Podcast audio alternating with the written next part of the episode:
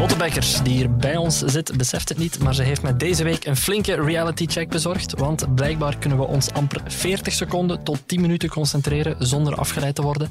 En dat wil zeggen dat jullie het einde van deze podcast niet halen zonder afgeleid te worden. Maar wie daar wel in slaagt, krijgt straks van Lotte te horen hoe we iets aan die concentratiearmoede kunnen doen. Maar eerst gaat u mijn bloed horen koken, want we gaan het hebben over de never-ending malaise in de Vlaamse kinderopvang.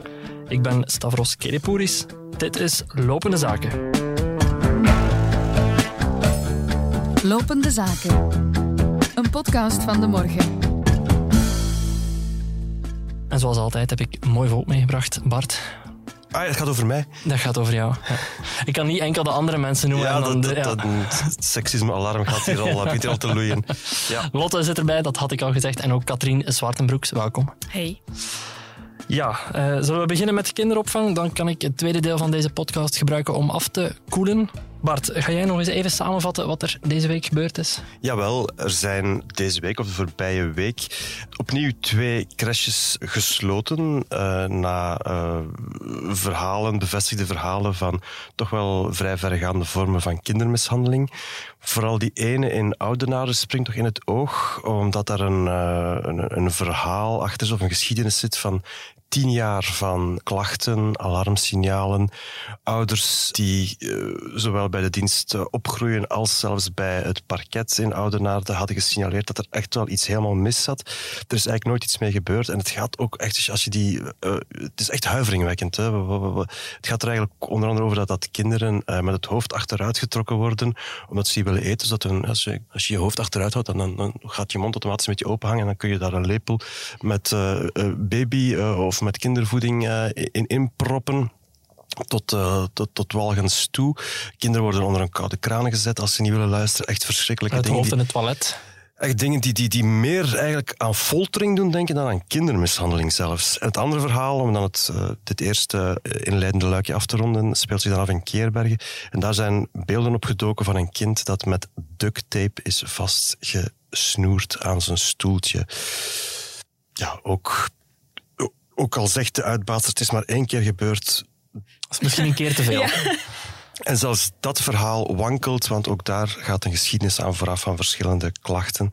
Dus het is, eh, ja, het is alweer geen goede week geweest voor de kinderopvang in Vlaanderen. Lotte, jij hebt zelf eh, een kindje dat in de crash zit, geloof ik. Ja, die is anderhalf. En ik heb eigenlijk tot nu toe er redelijk in geslaagd om de, de feiten een beetje te negeren.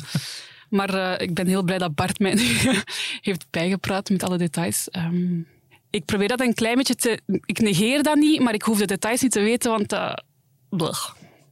Mhm. Dat is het beste woord dat ik ervoor kan verzinnen. Hoe, hoe kan dat? Want je zegt dat, dat die feiten worden al tien jaar aan een stuk gemeld. Of er worden toch klachten neergelegd, neem ik dan aan. Hoe, hoe, hoe kan dit eigenlijk? Ik denk dat eigenlijk pas sinds, eh, sinds het moment waarop eh, dat kindje dood is eh, in, in, in die crash in Mariakerke, waar een kindje is overleden, dat er een soort urgentie is ontstaan die er eigenlijk al van in het begin had moeten zijn, voor alle duidelijkheid. Waarbij gebleken is, één, dat inspectiediensten eigenlijk onderbestaft zijn. Dus dat er veel te weinig inspecties zijn. En twee, dat er heel veel, veel te weinig wordt gedaan met eh, opmerkingen die de inspectie maakt. En dat heeft denk ik te maken ook met, met een soort, eh, ja, met een context waarin eigenlijk het, a- eh, de vraag naar kinderopvang veel groter is dan het aanbod. En dat dus bij de inspectie en bij de administratie eigenlijk geen enkele drang ontstaat om uit die bestaande, met dat bestaande aanbod nog slecht functionerende crashes weg te knippen, omdat het probleem al zo groot is. Dus daardoor krijg je een soort papieren ins- inspectie waarbij ja, dan eh, er worden opmerkingen gemaakt. eh, de, de, de crash belooft, we gaan het beter doen. Oké, eh, case closed, maar ja, case niet closed. Ik vind het eigenlijk totaal onbegrijpelijk dat als verhalen die, wat ik zeg, eigenlijk echt meer aan opfoltering doen denken dan aan, zelfs aan kindermishandeling, dat er op dat moment geen alarmprocedure in werking komt. Ik wil zelfs het woord procedure niet meer gebruiken, maar je moet onmiddellijk met de politie daar naartoe en, en dat hele huis afzetten en alle kinderen daar weghalen, die kinderen gaan redden. Dat die urgentie er niet is in het hoofd van die mensen die daar verantwoordelijk voor zijn, daar kan ik eerlijk gezegd ook, dat begrijp ik zelf ook Maar niet. het moet toch ook met meer te maken hebben dan gewoon ja, het, het probleem dat er te weinig crashes zijn, dat het niet ideaal is om, om er dan nog eens te gaan sluiten. Want bijvoorbeeld in de crash in Oudenaarde is er eind mei beslist we gaan die sluiten. Dat is daar een probleem. We gaan die schorsen met hoogdringendheid dan nog. Dat is dan pas twee weken later betekend. Dan, dat begrijp ik dan ook al niet, dat er tussen een hoogdringende schorsing en een, een, het moment dat je dat tegen die crash zegt, dat er nog twee weken tussen moet zitten. Maar die crash mocht dan nog een, had dan nog een soort recht van antwoord. En dan heeft het nog vijf maanden geduurd voor die crash gesloten werd. Ja, dan vraag je je toch af, waar, waar is er nog een inspectie voor nodig? Ja, ja het wijst op, op zijn minst op een uh, gigantisch gat in de procedure zelf. Hè. Dat, dat je dat soort tijdsverloop nog krijgt. Je zou op zijn minst een soort bewarende maatregel moeten kunnen nemen. Dat je zegt van, uh, oké, okay, uh, wederwoord zoveel je wil, maar in afwachting gaan we toch alvast de crash sluiten. Maar dan nog duurt het allemaal inderdaad veel te lang. Wat ik zeg, er is bij de mensen die hier verantwoordelijk voor zijn, is er duidelijk een soort gebrek aan besef van hun verantwoordelijkheid over de veiligheid van kinderen op het meest kwetsbare jonge moment in hun leven. Het gaat over de kinderen in hun eerste levensjaren. Hè? En dat, dan, dan, dat, dat je daar dan zo ambtelijk, procedureel, met die bevoegdheid, met die grote verantwoordelijkheid over het welzijn en leven van jonge kinderen, dat je daar zo mee omgaat, ja, dat, dat vind ik echt, een, ik vind dat echt problematisch. Hoe is het eigenlijk met die zwarte lijst die beloofd is? Blijkbaar zijn er verschillende zwarte lijsten. Ah. Ja, ja uh, het strafste daaraan is dat er... Uh, ik hoor, ik hoor het Wouter Beke nog zeggen, de lijst bestaat niet, want er, dat is een dynamisch gegeven. Want blijkbaar kunnen daar namen op en afgaan. Ja, dat, dat, dat wel, ik, ik kan me daar zelfs nog iets bij voorstellen. Uh, maar bijvoorbeeld... zo werkt een lijst natuurlijk. Het was geen duct tape, het was schilderstape. Of, allee, wat... Maar, maar bijvoorbeeld um, uh, die crash in, in, ik dacht in, in Oudenaarde, de problemen die daar gerezen zijn, zijn uit het zicht verdwenen omdat die instelling van naam is veranderd. Of, en, en dus die, die dossiers waren niet aan elkaar gekoppeld. Dus misschien stond uh, crashje met naam X op de zwarte lijst, maar de eigenaar begint crashje met naam Y en dat zijn praktijken zoals malafide aannemers doen. Absoluut, ja, absoluut. Ja. En het is eigenlijk God geklaagd dat mensen met zo'n ingesteldheid kans krijgen om zich te bekommeren over, uh, ja, over het welzijn van, van, van onze kinderen. Het ding is ook, Katrien en ik zijn bezig met een stuk ook voor de krant van zaterdag over de vertrouwenskwestie die, die reist bij ouders. Van je, je gaat daar morgens je kind afzetten, je gaat die s'avonds halen. En wat er tussendoor gebeurt, daar heb je eigenlijk weinig of geen, geen zicht op. Dus je moet daar een beetje een, een vertrouwen in hebben. Ja, exact. Want in die crash in, in Oudenaarde waren er zelfs veel mensen die zeiden... Allee, waarom moet die crash nu toe? Ons kind zit hier goed. Ja. Dat zijn gewoon mensen die maar je weet, als, je hebt als ouders ook geen enkele basis om op, om op voor te gaan. Je hebt, bij scholen heb je à la limiet nog de inspectieverslagen dat je, dat je kan gaan zoeken, ook al zijn die vaak mhm. eh, heel verouderd en zo. Maar bij crashes heb je dat helemaal niet. En je kunt daar als ouder niet op, niet op voor, terwijl je verwacht, als dat erkend is door de, door de Vlaamse overheid, dan zou dat toch in orde moeten zijn. Maar daar kun je dus gewoon niet op rekenen. Er zou nu gewerkt worden aan het openbaar maken van de inspectieverslagen, zodat je als je uh, uh, op zoek bent naar een crash, dat je op zijn minst even kunt uh, checken vooraf zelf, zonder dat je moet gaan wobben of een of andere andere procedure volgen. Dat je gewoon gaan checken op het internet van hoe zit dat eigenlijk met die crash. Maar goed, ja, die inspectieverslagen zijn ook maar wat ze zijn, denk ik. Maar wat, wat je zegt natuurlijk over, over die, die ouders en oudenaars, ja, je, je, kent dat natuurlijk ook zelf. Hè. Een van de, van, van de, de moeilijkste problemen in, in het management van een gezin tegenwoordig is van wat gebeurt er als de crash op een bepaald moment sluit. Of dat, is een, dat is een drama, hè. Mm. Dus dan moet je, uh, je, je kunt er even over, overbruggen met, met, met vakantie of zo. Maar je kunt die kinderen, uh, ja, je, je, moet die ergens proberen kunnen onderbrengen. Dus, dus ook die druk bestaat van, van, vanwege ouders om ook al horen ze misschien links of rechts dat er ergens een probleem is, om toch maar even door te bijten en te denken van ja, we, hebben eigenlijk weinig alternatieven. Dus het is echt een, een, een vreselijk ingewikkelde uh, uh, problematiek. Ik vraag me af of al die tekorten in die sector ook niet deels aan de basis liggen van dat probleem. Ik wil, ik wil dat langs geen kanten goed praten, uiteraard, maar ik kan me wel iets voorstellen. Ik kan me niet voorstellen dat er iemand aan kinderopvang begint met het idee van en als die niet luisteren, dan uh, trek ik hun hoofd achteruit en schuif ik die lepel erin. Maar als je met te weinig mankracht zit, te veel kinderen... Ik kan me voorstellen dat je gaandeweg in een soort situatie belandt dat je een aantal dingen doet die niet helemaal kosher zijn en dat je op een soort hellend vlak of een soort normvervaging terechtkomt, dat lijkt mij niet zo heel vreemd. Nogmaals, zonder dat te willen goed praten. Ik, ik begrijp absoluut wat je bedoelt en ik denk dat dat we hebben het er al eens denk ik, eerder over gehad, over dit zogenaamde kindernorm. Hè, dat dat in, in Vlaanderen mogen negen kinderen per uh, begeleider uh, ondergebracht worden in een kinderopvang. Dat ik is... heb er twee en ik denk soms al van Wel, Kill me now. Het is inderdaad een soort eh, maximum dat ik ook zou hanteren. Ehm, maar goed, in Europese opzicht is dat dus echt wel heel erg veel. En de reden dat dit in Vlaanderen wordt toegelaten, is natuurlijk omdat er een tekort aan opvang is. Dus ze hebben een beetje de regels versoepeld.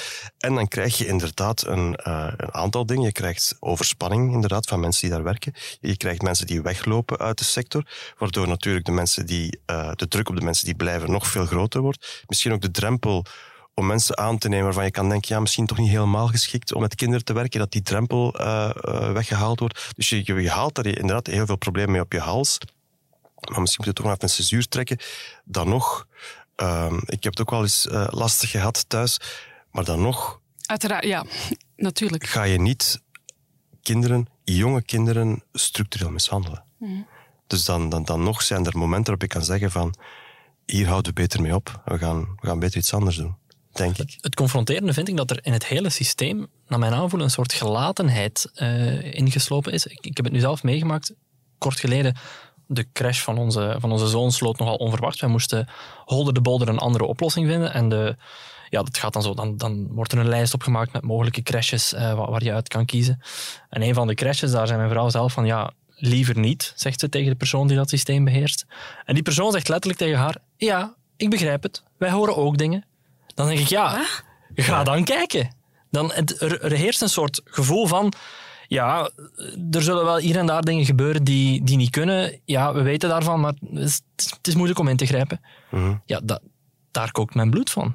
Ja, dat... Maar dat dat dan zelfs nog op een lijst komt en voorgesteld wordt aan jonge ouders. Ja, dat heeft dan blijkbaar te maken met het feit dat er te weinig inspecteurs zijn, dat je ook niet altijd wanneer je daar langs gaat, uh, ja, zoals in die, in die crash in Oudenaarde, daar, is, daar zijn er nog drie inspecties geweest. Wat bleek, toen de inspecteur daar rondliep, werd er geen kindermishandeling vastgesteld. Ja, dat zal nu wel. Dat, dat kan ik mij voorstellen, dat dat op dat moment iets minder was.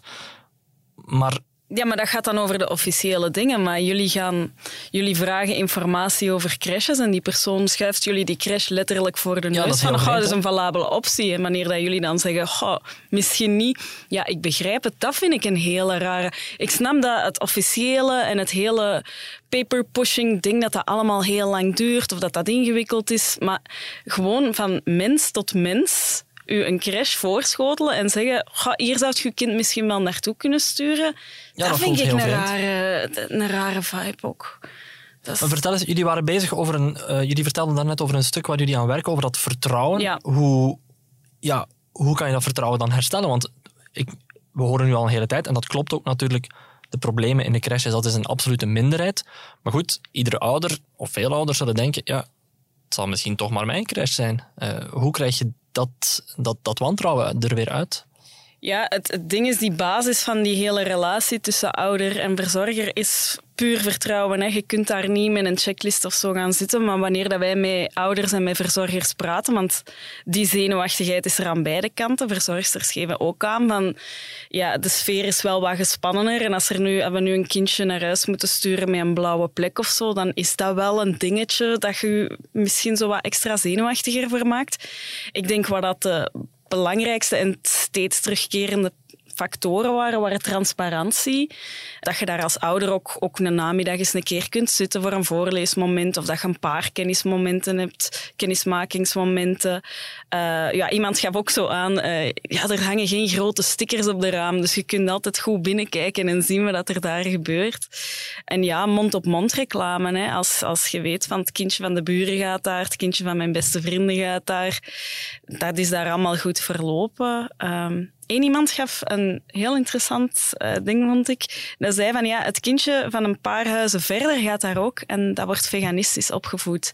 En het is niet dat mijn kind vegan wordt opgevoed, maar omdat je weet dat kindje kan daar terecht, weet je, die, er wordt wel rekening gehouden met individuele noden van kindjes en met het bereiden van ja, maaltijden die toch wel vers zijn en zo. Ja, dat zit soms in die kleine dingen, denk ik. Mhm zonder jullie stuk meteen helemaal te willen spoilen, hoorde ik dat jullie bij jullie research ook gestoten waren op een trend om ouders via camera's updates te laten dat krijgen. Blijkt, in het buitenland gebeurt dat dus. Uh, in Engeland zou dat uh, courant zijn, in Canada ook. Hier is We hebben ze niet gevonden. Nee. Ehm, er zijn ook allerlei privacyregels enzovoort. Nu in Antwerpen, in de stedelijke crèches, zijn er nu wel camera's, maar blijkt dat die, pas, eh, die beelden pas te bekijken zijn als er een klacht is en na een hele procedure. En er zijn drie mensen in heel de stad dat daar mogen naar kijken.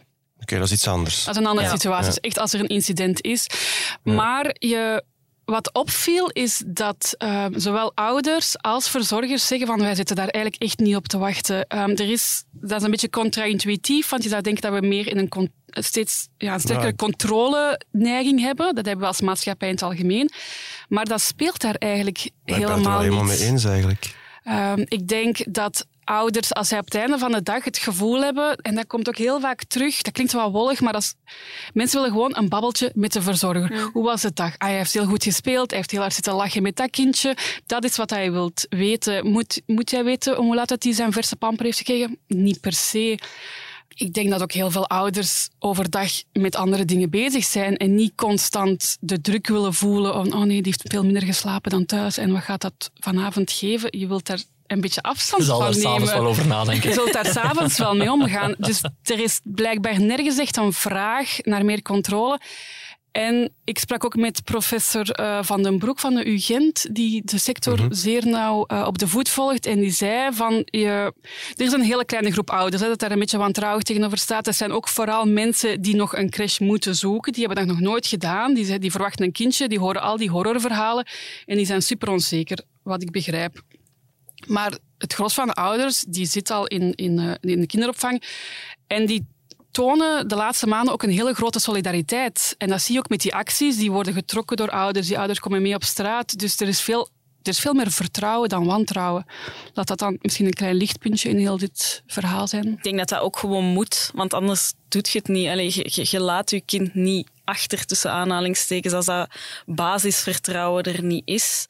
Ehm, er zijn wel crashes bijvoorbeeld die apps of zo gebruiken, maar de mensen die naar zo'n crash gaan, die zeggen van ja, voor mij dient dat niet als controletool. Dat is zo meer om ja, bijvoorbeeld op een drukke werkdag gewoon eens zo te kijken van ah, hij heeft patatjes gegeten. Maar Ja. zo meer vanuit een liefkozend iets van ah, ik blijf toch op de hoogte van de dag van mijn kind dan. Ah, ze hebben hem eten gegeven. Dus allee, ja, ik vond dat wel ergens hartverwarmend dat in deze ja, toch wel griezelige nieuwscyclus van wantoestanden in kinderopvang, dat dat, dat vertrouwen er wel nog, nog is inherent ergens. Dus. Ja, ik denk niet dat er... Ik denk dat de meeste ouders eh, zouden denken... Ik, eh, laat mijn verzorgers maar met de kinderen bezig zijn in plaats van zich zorgen te maken al, over, over ja. een camera die daar mogelijk hangt. Want goed, dat geeft Of, extra of stress. papieren invullen over hoe Ja. laat, wat er... Ja. eh, Exact. Maar wat ik dan wel... Ja, wat, wat ik echt onbegrijpelijk vind, is... Je verwacht wel dat er als, een, als er in dat systeem van vertrouwen een probleem opduikt, dat er dan wel gehandeld wordt. En op dat vlak het Sloeberhuisje, de crash waar je het over had, waar, waar een kindje gestorven was,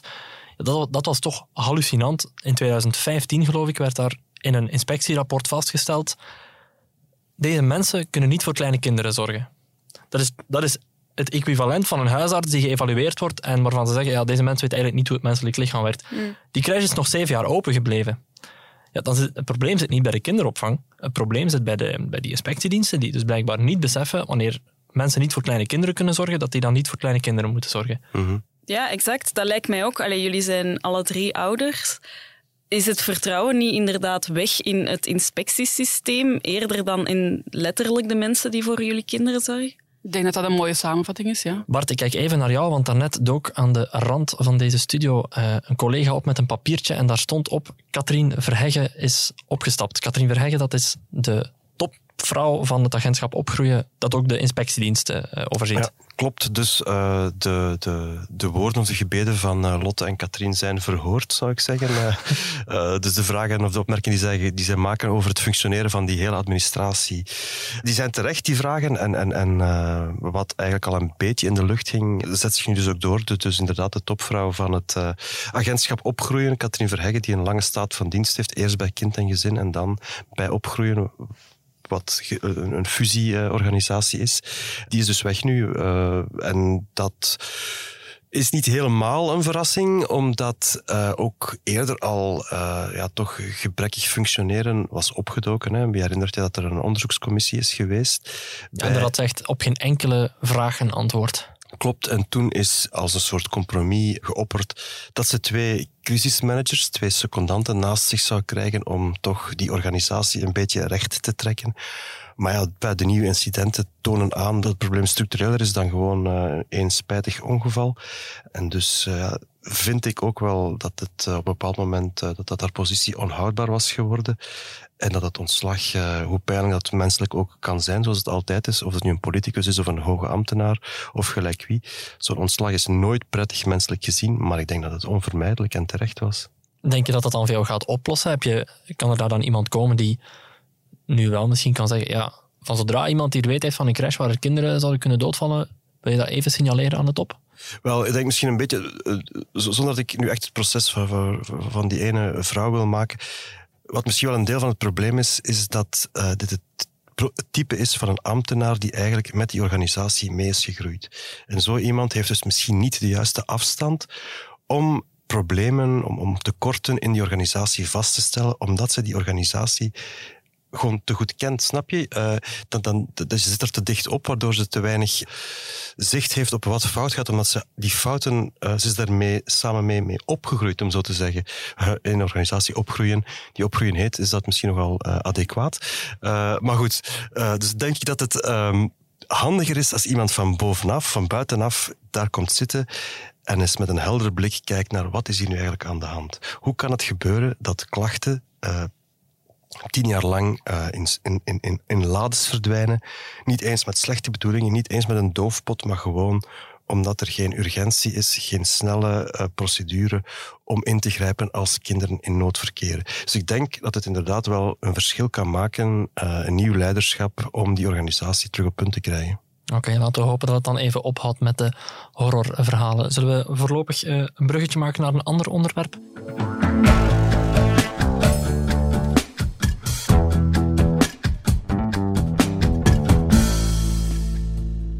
Kijk even op de klok. We zijn een goede 20 minuten bezig. En dat wil zeggen dat we al lang niet meer geconcentreerd zijn. Lotte.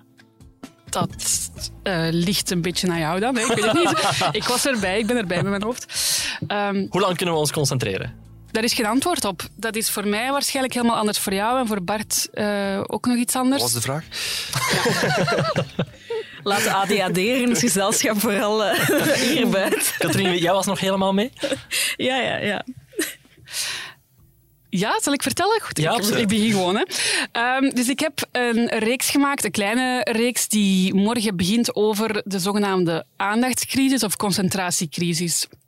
En ik denk dat ik daar eigenlijk jaren geleden al eens heb over zitten nadenken, omdat ik op een gegeven moment vaststelde dat de tijd die ik voor mijn laptop doorbracht en de tijd dat ik effectief aan het werk was, dat die nogal ver uit elkaar begonnen te liggen. Ik zie jullie knikken. Hmm. Dat is herkenbaar, ja. Uh-huh. En dan doorheen de jaren het gaat allemaal beter nu Twitter bijna failliet is. ik zit niet eens op Twitter, dus uh, ik kan het daar niet uh, op afschuiven, vrees ik.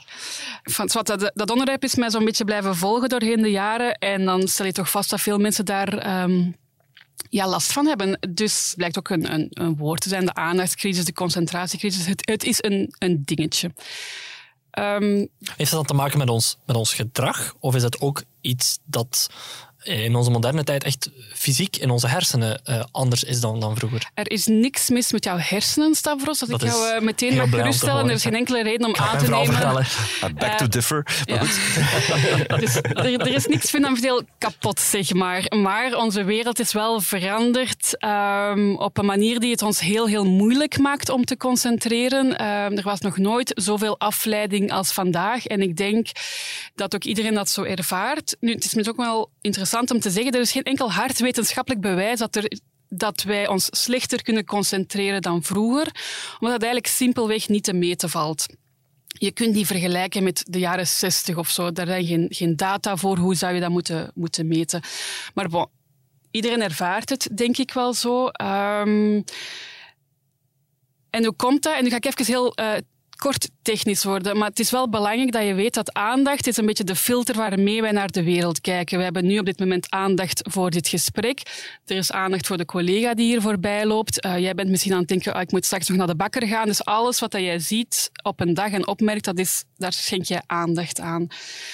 En daartegenover staat focus, doelgerichte, volgehouden aandacht. Um, Mooie vergelijking is dat dat eigenlijk een soort spot is die op een podium staat en al de rest, dus de coulissen, het publiek, is, is zwart. Zo dat gevoel dat je bijvoorbeeld hebt als je een heel belangrijk examen aan het afleggen bent. Dat, Dat de meeste van ons hadden als je een belangrijk Ja, examen voilà. ja. Ehm, nu, het dingetje met aandacht is dat wij eigenlijk ehm, van nature schiet dat bij ons alle kanten uit. Dat is evolutionair te verklaren. Vroeger de oermens moest alert zijn voor gevaar.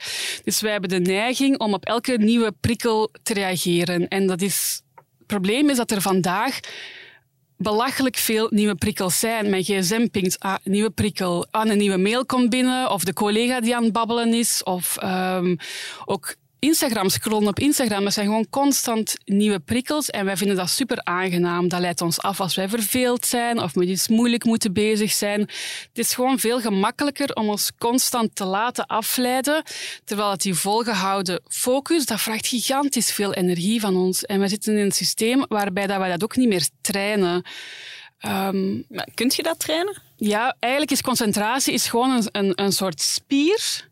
Je kunt het eigenlijk perfect vergelijken met een spier die je moet trainen. Maar omdat er zoveel afleiding in onze wereld is, komen wij nooit meer echt in de gelegenheid om dat te trainen. En het is niet enkel die smartphone. Het zijn de open kantoren die we hebben.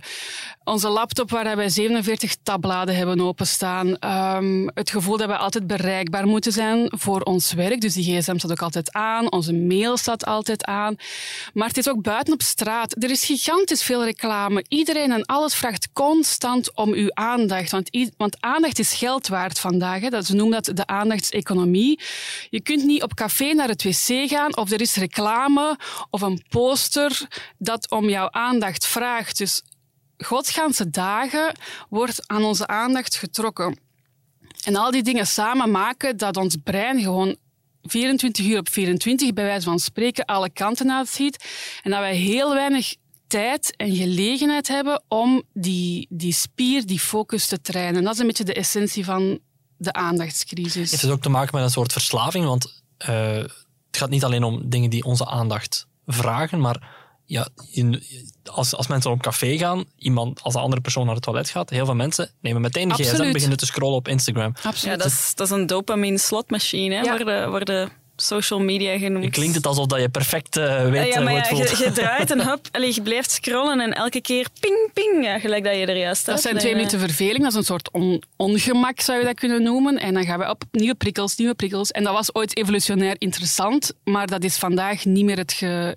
Dat is een beetje uit de hand gelopen, zo zou je het kunnen, kunnen stellen. Ja, en ik denk die nieuwe algoritmes, dat wordt gewoon nog erger. Hè? Als je Absoluut. kijkt naar TikTok, ik kan mij uren amuseren op TikTok. Ik kan blijven scrollen en dat blijft interessant, dat blijft tof. Terwijl, allee, laat ons eerlijk zijn, eh rest in vrede en zo, Twitter, maar je had het daar ook wel even gehad. Dat waren echt wel momenten dat je die app moest dichtdoen, omdat je dacht, nee, het is genoeg geweest. Op Instagram, juist hetzelfde. Facebook, daar hebben we het zelfs niet meer over. Maar als je kijkt naar die algoritmes van, ja, een TikTok is nu geen social media, maar meer een entertainment app. Maar je ziet hoe goed dat, dat werkt. En ja, mijn, mijn oogballen hebben ze al. Hè. Dat, Het is ook duizend keer gemakkelijker Ja. dan een moeilijk boek gaan lezen, bijvoorbeeld. Eh, en je daar doorwortelen en daar je, je hoofd bij moeten houden. En hebben we het dan ook moeilijker dan vroeger om een boek te lezen, om ons te concentreren, om Ja, die aangehouden focus vast te houden? De, de reeks is een klein beetje gefocust op de impact op ons werk en ook een beetje op school, op, op jonge eh, leerlingen, zeg maar. Maar dat, is- dat zijpelt natuurlijk door in, in, in alle domeinen van ons leven. Hè. Ik merk zelf bijvoorbeeld, als ik een boek wil lezen, maar echt lang, langdurig lezen en me daarin verliezen, dan leg ik mijn gsm aan de andere kant van, mijn, van de living. Want anders, kunnen jullie dat nog? Nee. Echt Nee. verliezen Nee. in een boek? Nee, maar Nee, of, of gewoon tv kijken. Ik zit de helft van de tijd... Ik zoek echt series op Netflix waarbij dat ik zo ook mindlessly kan scrollen ondertussen en zonder iets gemist te hebben. Dus dat is echt... Ja, Ik, ben, ik ben ondertussen een beetje oude man aan het worden, maar ik hoorde, eh, voor, voor jullie zal dat dus geen nieuws zijn, maar ik hoor tot mijn verbazing onlangs dat het gewoond is om tegenwoordig documentaires en, en nieuwsuitzendingen op anderhalve snelheid te kijken. Ja, Omdat het anders te traag gaat. ik heb met een de voor, van voor de jeugd van medium. tegenwoordig, zal ik Ja. ze maar noemen. Zal ik jullie maar noemen. Maar het is ook een beetje een self-fulfilling prophecy, hè? want wij hebben het idee dat wij ons niet meer lang kunnen concentreren, dat mensen heel snel hun aandacht ergens weg is, waardoor ook alles sneller wordt aangeboden. Dus, dus dat heeft een, echt een effect op de reële wereld. Um, er is zoveel keuze op Netflix, er is zoveel keuze op Spotify, dat iedereen dat daar content voor maakt weet, wij moeten binnen de vijf seconden die aandacht vastgrijpen of ze zijn weg. Dus dat brengt ook een, een, versnelling van, van de reële wereld met zich mee. Ik hoorde, het is mij onduidelijk in welke mate dat echt een reëel idee is, maar de FIFA zou erover aan het nadenken zijn om voetbalmatchen in te korten tot 60 minuten. Ja. Mhm.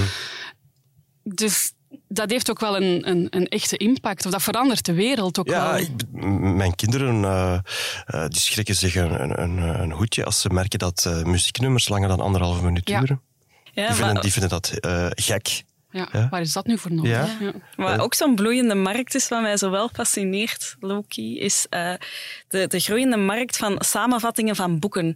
Dus je ziet dat ook echt op, op Amazon en dat krijgt ook echt een, een, mooie cover en zo. Zo de samenvatting van dat boek of de samenvatting van dat boek. Of zo apps als Blinkist, waar dat je met een klein abonnementje eigenlijk gewoon de main takeaways van een belangrijk groot boek ja, meekrijgt. Maar dat is... Ah, ik ben zelf iemand die heel weinig concentratie heeft en die het ook heel moeilijk vindt om een boek te lezen, maar dat vind ik wel heiligschennis. Dat vind ik wel echt verschrikkelijk. Maar dat is ook een beetje de vraag van welke effecten heeft dat eigenlijk? Er zijn mensen die er voor of zich op zijn minst de vraag stellen, wat betekent dat voor ons creatief vermogen? Hmm. Ook omdat wij nooit ons brein laten rusten. De flow, wij, gaan, uh, wij wachten op de trein drie minuten, we pakken onze gsm, terwijl dat, dat zijn de momenten waarop je ten eerste je brein rust moet gunnen. Er is ook een verband tussen constante afleiding en burn-outs, over vermoeidheid enzovoort. Maar ook uh, die, die dode momenten, zeg maar, dat is het moment waarop dat je een, een goed idee hebt of opeens een oplossing vindt voor een probleem op je werk of zo, waar dat je mee zit. Die momenten vallen eigenlijk weg. Maar als je ook nooit tot een diepe focus komt, dan, dan werk je eigenlijk op een halve cognitieve kracht. Dus de vraag is, van, wat heeft dat voor gevolg voor de, ja, de ontwikkeling van de wereld? Bij wijze van spreken gaan er nog baanbrekende ideeën ontstaan als wij eigenlijk onszelf nooit de kans gunnen om echt diep na te denken. Mhm. Ja, het zit ook in de politiek trouwens. Hè. Ik heb daar ook al vaker eens over geschreven. De, de aandachtseconomie heeft nu ook een pendant in de politiek gekregen, de aandachtspolitiek. Het ritme, de manier waarop vandaag aan politiek wordt gedaan, is ook gebaseerd op aandacht krijgen voortdurend. Dat is natuurlijk altijd een beetje het idee geweest van je, moet, je moet je zaak verdedigen in politiek. Maar nu is dat echt wel uh, in, in, in soundbites.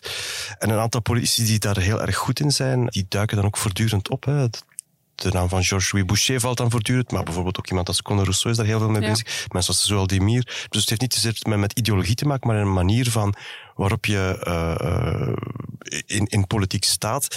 En dat heeft wel een impact, omdat beleid, eh, de saaie kant zeg maar, van politiek, heeft juist veel tijd nodig, veel overleg, veel nadenken. En, en, en, en dat schiet er een beetje bij ja, in. Absoluut, dus dat, heeft, dat, dat heeft ook wel risico's, denk ik, ook wel, voor hoe onze maatschappij uh, blijft aan elkaar hangen. En ook voor, voor kinderen en studenten, hè, hoe dat zij... ik heb zelf een ehm, stiefzoon van 14 en die vertelde op een gegeven moment dat hij tijdens het studeren naar Netflix kijkt, want dan is hij studeren saai. Dat is allemaal heel moeilijk hard te maken dat dat effectief een effect heeft op hoe dat kinderen zich ontwikkelen of hoe dat kinderen leren, maar die vrees bestaat wel in het onderwijs. En wat dat wel interessant is, is uh, onze PISA-resultaten, dus de schoolkwaliteit gaat hier gestaag achteruit de laatste jaren. In Engeland bijvoorbeeld gaat dat vooruit. In Engeland hebben kinderen vast en zeker ook smartphones, maar daar is op school heel veel aandacht voor het lezen en schrijven van lange teksten. Toch ook iets waar je je hoofd, je concentratie moet bijhouden. En daar gaan de PISA-resultaten naar voren. Is dat een één-op-één verband? Moeilijk te zeggen, maar het, is wel, het geeft wel stof tot nadenken. Ja, want allez, je zegt dan van er wordt aandacht besteed aan het lezen en schrijven van lange teksten. Uh, Lotte, als deze aandachtscrisis blijft duren, gaan we dan zonder job zitten? Of, uh omdat mensen geen lange teksten meer gaan lezen? Please zeg nee. Dat is een goede vraag. Ik zeg nee. Het komt allemaal goed. Maar het goede is wel, dus dat, dat klinkt allemaal um, een beetje onheilspellend. Het goede is wel dat mensen er meer dan ooit mee bezig zijn het is, een, het is een thema dat toch stilaan naar de voorgrond treedt. Er zijn ook heel veel boeken en podcasts en cursussen over productiviteit, over time management. En ik denk dat die in essentie toch ook vaak te herleiden zijn naar hoe kan ik beter en met meer focus werken. Uh, dat wordt op een andere manier verpakt soms, maar ik denk dat dat toch vaak de kernvraag is in al die dus mensen zijn daar wel op een bepaalde manier mee bezig. En er is ook gewoon veel meer begrip over hoe dat aandacht werkt en hoe dat wij daarmee kunnen omgaan. Nogmaals, er is ook niks fundamenteel kapot aan ons hoofd. Er is geen enkele reden om aan te nemen dat wij niet meer in staat zijn om ons te concentreren. Ehm, uiteindelijk zijn sociale media, internet, is ook een relatief jong fenomeen. Misschien moeten wij vooral nog leren om daarmee om te gaan. Dus niet iedereen is daar zo doemdenkerig over. Maar je moet het, op dit moment moet je er wel zelf mee aan de slag als je daar iets aan wilt doen. Wat is je beste tip om onze aandacht terug te krijgen? GSM afzetten. Ik heb nu de laatste tijd, omdat ik uh, al een, die, die, die reeks ben ik al zo een beetje mee bezig tussen soep en patatten, dus niet altijd met de nodige focus. Maar ik heb wel de tijd gehad daardoor om een beetje te experimenteren zelf, wat werkt. En um, ik, dat zijn geen sexy oplossingen, hè, mannen, dat ik hier ga verkopen. Maar ik heb bijvoorbeeld een redelijk strikte dagplanning. Ik, heb, uh, ik, deel mijn dag in, in blokken. Ik weet dat ik in de voormiddag mij bijvoorbeeld uh, beter kan concentreren dan in de namiddag, zoals de meeste mensen. Ik heb dan uh, blokken van bijvoorbeeld een uur of, of anderhalf uur. En dan zet ik mijn gsm op focusmodus. mijn wifi gaat soms zelfs uit. En dan, dan schrijf ik gewoon of dan doe ik wat ik op dat moment moet doen. En dat lukt eigenlijk redelijk goed. Maar het is ook wel een kwestie van oefening. Uh, je kunt niet verwachten dat je meteen twee uur aan een stuk uh, in volle concentratie kunt, kunt werken. In die zin is het wel echt een, een spier die je moet trainen. Er ligt ook een gigantische verantwoordelijkheid voor werkgevers trouwens. Hè. Landschapskantoren is de dood van uh, geconcentreerd werken. Hè. Ik werk zelf bijna altijd van thuis omdat ik simpelweg vaststel dat ik daar drie keer meer gedaan krijg dan hier. Op het werk is het gezellig. Thuis werk ik. En als het een spier is, dan vermoed ik dat die spier ook af en toe rust nodig heeft. Absoluut, ja. ja. Dus ga zonder schijnen wandelen over de middag. Of dat doe ik ook. Hè. Ik, ik, ik sport redelijk veel, eh, relatief veel doorheen de dag. Um, en daarna kan ik bij wijze van spreken terug fris aan het werk. En ik moet vaststellen doorheen die tijd en sorry, werkgever, maar ik werk minder in uren, denk ik, dan drie jaar geleden. Dat is ook door mijn gezinssituatie enzovoort, maar ik, ik ben meer beperkt in tijd. Ik werk ook minder in uren, maar de uren dat ik achter mijn laptop zit, ben ik meestal wel bezig. Ik ben ook niet heel aan de pauze, dat gaat niet elke dag even goed. Maar ik denk niet dat ik minder productief ben dan vroeger. En dat is supergoed, want ik heb veel meer tijd voor andere dingen. Uh, dus dat werkt eigenlijk wel er zijn geen magische oplossingen voor. Hè. Je moet het een beetje zelf doen. Hè. Maar werkgevers moeten dan in die zin dat ook wel een beetje willen faciliteren. Hè. Je hebt die open kantoren, maar moet je altijd bereikbaar zijn? Moet je altijd binnen de drie minuten antwoorden op een mail? Ik denk dat daar nog heel veel ruimte is voor verbetering mhm. en uh, voor wat meer realistische verwachtingen van mensen. Het is onzinnig om te denken dat mensen acht uur aan een stuk geconcentreerd aan hun bureau werken. Mensen doen dat niet, hè. Mm Misschien ook wel een goed moment om, om, om even toch ook stil te staan bij het privilege dat we hebben om hierover na te denken. Er zijn heel veel jobs en er komen er nog een paar nieuwe bij. Uh, in grote distributiehallen waar mensen voortdurend worden gecontroleerd en waar eigenlijk Tuurlijk, uh, concentratie wordt uh, verplicht. Hè. Ja, ja. Een, ik heb we hebben de gigantische luxe dat ik inderdaad mijn dag een beetje zelf kan indelen en um, kan kiezen waar ik werk. Dat is zeker het geval, ja. Over indelen van de dag. Um, ik heb volgende week, allez, het stuk is klaar, ik denk dat het volgende week gaat verschijnen. Een groot stuk ook over time management en planning en hoe dat we onszelf ook daarmee in de voet schieten. Maar um, nog een tip dat ik wel kan geven als neurodivers persoon, voor wie de aandacht en zo altijd wel een dingetje is, wat heel hard werkt en wat je nu ook ziet bij de jongere generatie, wat dat ze doen om zich te focussen. En dat is een fenomeen en dat heet body doubling. En dat is eigenlijk uitzoomen op jezelf en jezelf romantiseren terwijl dat je de taak doet. En jezelf zien als een filmpersonage dat aan het lezen is, aan het werken is. En dan doet je die taak ook effectief. En je zag dat tijdens corona bijvoorbeeld, dat heel veel studenten studeerden met een livestream met allemaal andere studenten die ook aan het studeren waren. Doordat je acteert dat je aan het studeren bent, ah, maar, maar gaat je studeren. Mijn zoon doet dat ook voilà, sinds kort. Dat is body doubling heet en, dat. Um, ja, effectief. Uh, bijvoorbeeld gisteren heeft hij de hele avond uh, gewerkt aan een, aan een toets Grieks. Dat, dat kost hem veel meer tijd dan hij anders zou besteden aan die, of dat hij zou moeten besteden eraan. Maar die tijd, ja, plots was dat geen enkel probleem meer en, en was dat een soort... Uh, als personage gaat je gsm daar niet bij pakken, want je bent aan het studeren. En waarschijnlijk studeert je dan nog altijd evenveel als dat je anders zou studeren. Ik zeg niet dat je dan meer gaat studeren, maar het helpt wel om in een bepaalde flow of focus te geraken. Dus Ik zal dan zeggen dat het deel uitmaakt van een trend. Wat mij zou helpen om eh, enige rust te vinden in het werk, en het is een oproep aan de top van dit bedrijf, is de terugkeer van de pingpongtafel op de zevende verdieping. Ah ja, oké. DPG, make it happen. We hebben net ontdekt dat er een kamer ingericht is om naar WK-voetbalwedstrijden te kijken. Eh, Dat dan wel. Dus kijk, voilà. Het is nog geen actieve sport, maar eh, het komt er toch al dichtbij in de buurt. Dan zullen we daar binnenkort een kijkje moeten gaan nemen. Pintje erbij. Wij gaan eh, hier afronden. Voor wie nog aandachtig aan het luisteren was, u mag hier stoppen. Volgende week zijn we er terug. Ik ben Stavros Kiripouris en dit was Lopende Zaken.